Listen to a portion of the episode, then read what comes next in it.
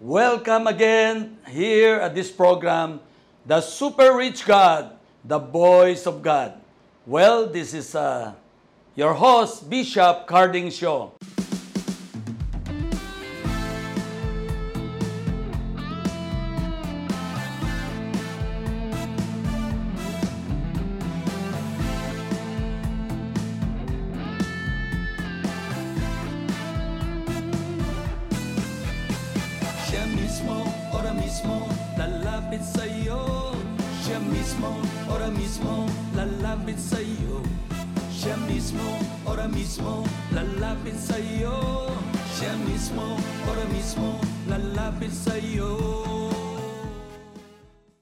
Again, another excite, exciting day for all of us. Our topic for today is very sensitive. And the title is Results of Sin. Amen. So in Genesis chapter 3, verse 23 to 24, the creation, amen? And how Adam and Eve uh, disobey God. Amen? So, let's read Genesis chapter 3, verse 23 to 24. So, the Lord God forced the man out of the Garden of Eden toward the ground he was made from. God forced the man to leave the garden, which is the paradise. Then he put cherub, angels, and a sword of fire at the entrance to the garden to protect it. The sword plus around and around, guarding the way to the tree of life. See? Amen? So, to understand this more, let's go to Isaiah 59, 2 to 15. It is your sins that separate you from your God. He turns away from you when He sees them. That's because your hands are covered with blood from the people you murdered. You tell lies and say evil things. You cannot be trusted even in court. You lie about each other and depend on false argument to win your cases. Just for the sake of winning a debate, even you lie, you, you, you, you try to confront people by your lie. No, please. Today message is for everyone, reminding us that sin is alive. So we must be careful. The devil is like a rolling lion. Amen? So again, in verse 4, you cannot be trusted even in court. You lie about each other and depend on false arguments to win your cases. You create pain and produce wickedness. Hello. You create, you hatch evil. Scheming, planning evil things. Oh, You hatch evil. This is not only for the unbeliever. This is for the Christian. Yes, this is for you and me. You hatch evil like eggs from a poisonous snake. Anyone who eats the egg will die. And if you break one of them open, a poisonous snake will come out. Hello. Your lies are like spider web. They cannot be used for cloth, and you cannot cover yourself with them. Your hands are always busy sinning and hurting others. Your feet run toward evil. You are always ready to kill innocent people. You think of nothing but evil. Everywhere you go, you cause trouble and ruin. You don't know how to live in peace. You don't do what is right and fair. You are crook. And anyone who lives like that will never knows true peace. Hello? Do you understand the message of God right now? This is the results of sins. Israel's sin brings trouble. Again, continuously in verse 9, all fairness and goodness is gone. This is especially important for the Christian. For all those so-called children of God. That's why we have to be to imitate God. We have to be to be like God. Amen. There is only darkness around us, so we must wait for the light. We hope for a bright light, but all we have is darkness. We are like people without eyes. I thought he is a Christian. How come he is doing those dark, uh, bad things? Hello? We are like people without eyes. We walk into walls like blind people. We stumble and fall as if it was night. Even in the daylight, we cannot see. At noontime, we fall like dead men. We are always complaining. We growl like birds and moan like doves. We are waiting for justice. But there is none. We are waiting to be saved, but salvation is still far away. That's because we committed crimes against our God. Our own sins speak out against us. We know we are guilty. Christianity is not a tag. It's not a title. Hello? Christianity is we have to return back to God to be like Him. He made us in the image of God. Amen? to be like God, to be Christ likeness. Hello. So wake up, Christian. Let's be careful in our dealing with people. Every time we speak or talk or think something, please be careful. Imitate Christ. Have the mind of Christ. Amen? Our own sins speak out against us. We know we are guilty. We know we have sinned. What next will you do? Now you know you, you, ha, you have sinned, you are guilty. What is next? Let's imitate God. We rebels, verse 13, we rebels against the Lord and lied to Him. We turned away from our God and left Him. We always lied. We exaggerate everything we say. Hello. Oh, I have 10,000 member. Uh, but the truth is you don't have 10,000 member. Please. We turned away from our God and left Him. We plan to hurt others and to rebel against God. From hearts filled with lies, we talk about it and made our plan. As if nobody knows. God knows. The angels knows. Satan knows. Hello. We push justice away. Fairness stand up in the distance. Truth has fallen in the streets. Goodness is not allowed in the city. Loyalty is gone. And people who try to do good are robbed. Shout hallelujah. Hello. If we are gaining something from somebody, we are so loyal, we are so faithful, we love them so much. But when we cannot get when we cannot get anything from them, they are not blessing us anymore, then we leave them. Amen? And loyalty is gone. The Lord looked and saw there was no justice.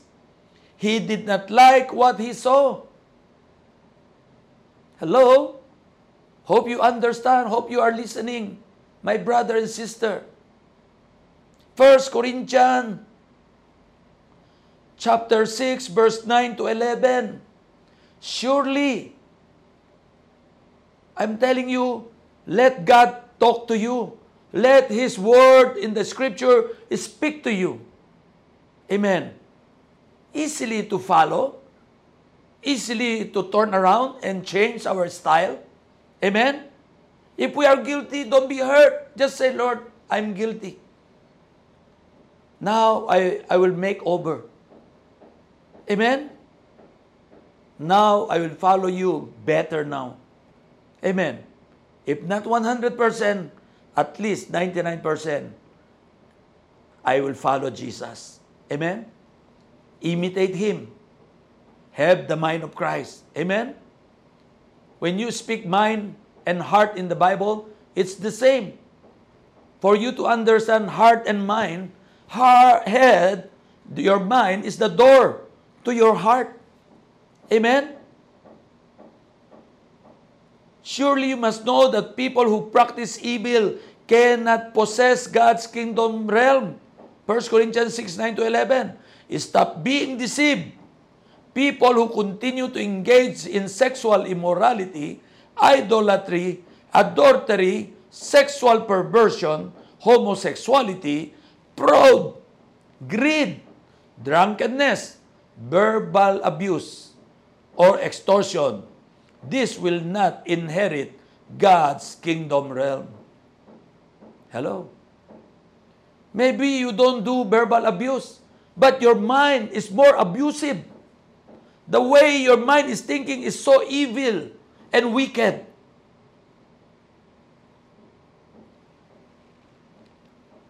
It's true in verse 11. It's true that some of you, some of, I can say, not some of you, but maybe all of us. But now you have been purified from sin, made holy, and given a perfect standing before God.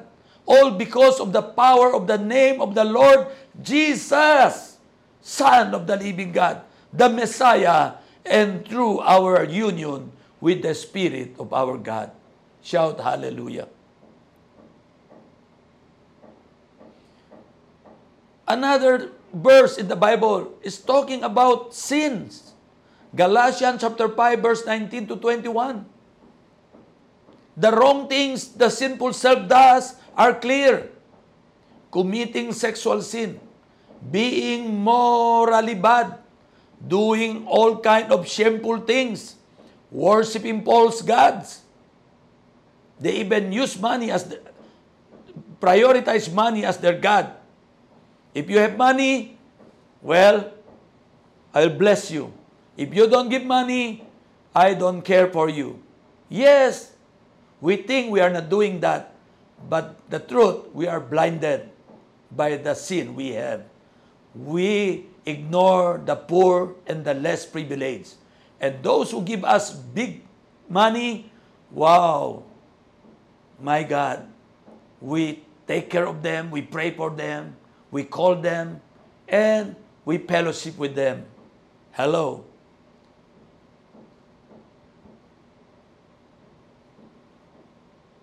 Aside from worshiping false God, taking part in witchcraft, hello. Like what you sow, you reap. Like, like uh, if your father is sinning, you will be cursed. You will uh, receive all the all the penalty and punishment of God because of your parents. No way. No way. Listen. Hating people. Causing trouble. Being jealous. Angry or selfish. Causing people to argue and divide into separate groups. Being filled with envy getting drunk, having wild parties. Yeah, you are not drinking. You are not womanizing. You are not doing, you are not smoking either. But you, em, you are very envious. You hate your people. You hate your friend. You hate your business associate. You hate your family member. Oh, and doing other things like this. I warn you now, as I warned you before, the people who do this thing will not have a part in God's kingdom. In Ephesians chapter 5, verse 5 to 7, you can be sure of this. No one, will, no one will have a place in the kingdom of Christ and of God. If that person commits sexual sins or does evil things or is a person who selfishly wants, wants more and more, a greedy person like that is serving a false God. Don't let anyone fool, fool you with words that are not true. God gets very angry when people who don't obey Him talk like that. So don't have anything to do with them. Hallelujah. And in Revelation chapter 21, 27, nothing unclean will ever enter the city. No one who does shameful things or tells lies will ever enter the city. But Bishop Carding, it's only a white lie. I only exaggerate. Lie is lie. There's no white lie and there's no black lie. A lie is a lie and come from the deepest portion of hell. Amen? Only those whose name are written in the Lamb Book of Life will enter the city. James 1:15 Your desire grows inside you until it results in sin. Then the sin grows bigger and bigger and finally ends in death. Hallelujah. Hallelujah. Maybe you are, it's like you are boxed by a boxer, left and right. Amen? As if, oh, what, I, I, don't, I, I don't want to listen to this uh, message. Oh, the results of sin is death and so many things. Well, you know, God is very gracious. Amen? God put this in the Bible so that to remind people that we can change. Amen? We can change from glory to glory. Amen? But the good news, my brother and sister, in 1 John 2, verse 1 to 2, it said, My dear children, I write this letter to you so that you will not sin. Amen? It's a reminder. But if anyone sins, we have Jesus Christ to help us. Praise God. He always did what was right. So He is able to defend us before God the Father. Amen. Shout hallelujah. Amen. Jesus is the way our sins are taken away. And He is the way all people can have their sins taken away too. Amen? Amen? Can you, can you imagine when, the, when our Lord Jesus come face to face with our Heavenly Father? I don't know what's the reaction. I don't know how angry will be the Father because Jesus Christ had taken all our sin. Hello. Amen? And He gave His righteousness to us. He paid the price because of His love toward you and me. Matthew 26, 28.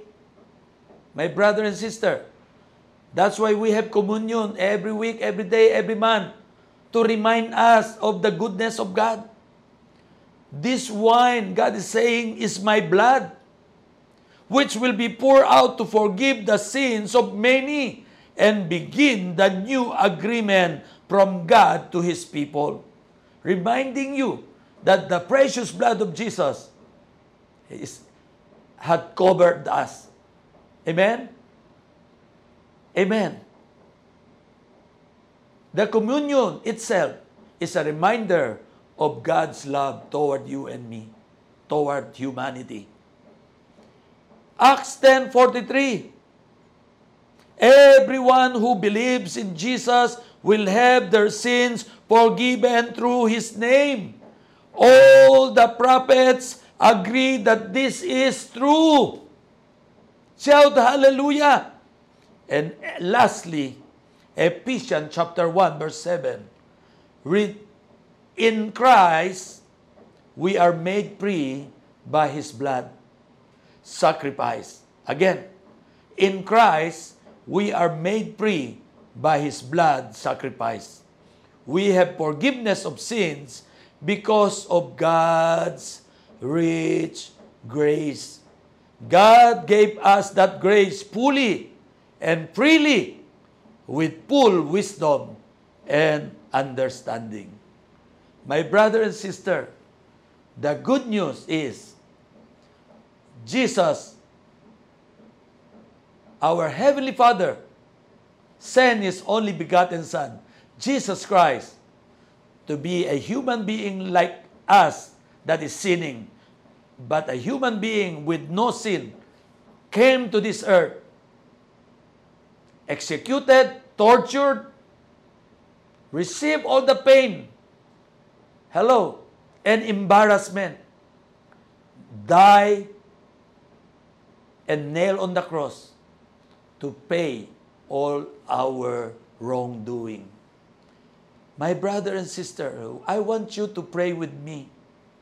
Yes, not not just a prayer of of uh, following, but a humble with a humble heart. Let's pray to God and say, Lord, forgive me all my sin. Thank you for dying on the cross for me. Okay? Amen?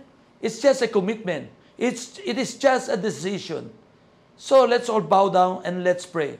No one is exempted from this prayer. We will all together pray with our humble heart. Close your eyes in the presence of God. Heavenly Father, Lord Jesus Christ, Son of the living God, super rich God, Spirit of grace, we welcome you. Thank you for this wonderful message that the results of sin is death. But the good news, Lord, is you die on the cross. You come on earth to pay the price for us to be free. Lord, I rededicate my life to you. Come into my heart. Be my Lord and Savior. Help me, Spirit of grace. Help me to understand more of your will. Help me to escape from all this wicked or our sinning. Thank you, Lord. Today, I accept you as my Lord and Savior. Help me, Lord. I'm talking to you and begging for your help. Spirit of grace, help us to escape from all this sin and temptation. Bless everyone, O Lord. In Jesus' name, amen. If you follow this prayer, I'm telling you, God erased all the listing of these sins from your, from your life. And you are free. When the Lord set you free, you are free indeed. God bless you and congratulations. Live a happy life. Imitate God, have the mind of God, follow, and be in Christ's likeness. God bless everyone. See you again. Shalom.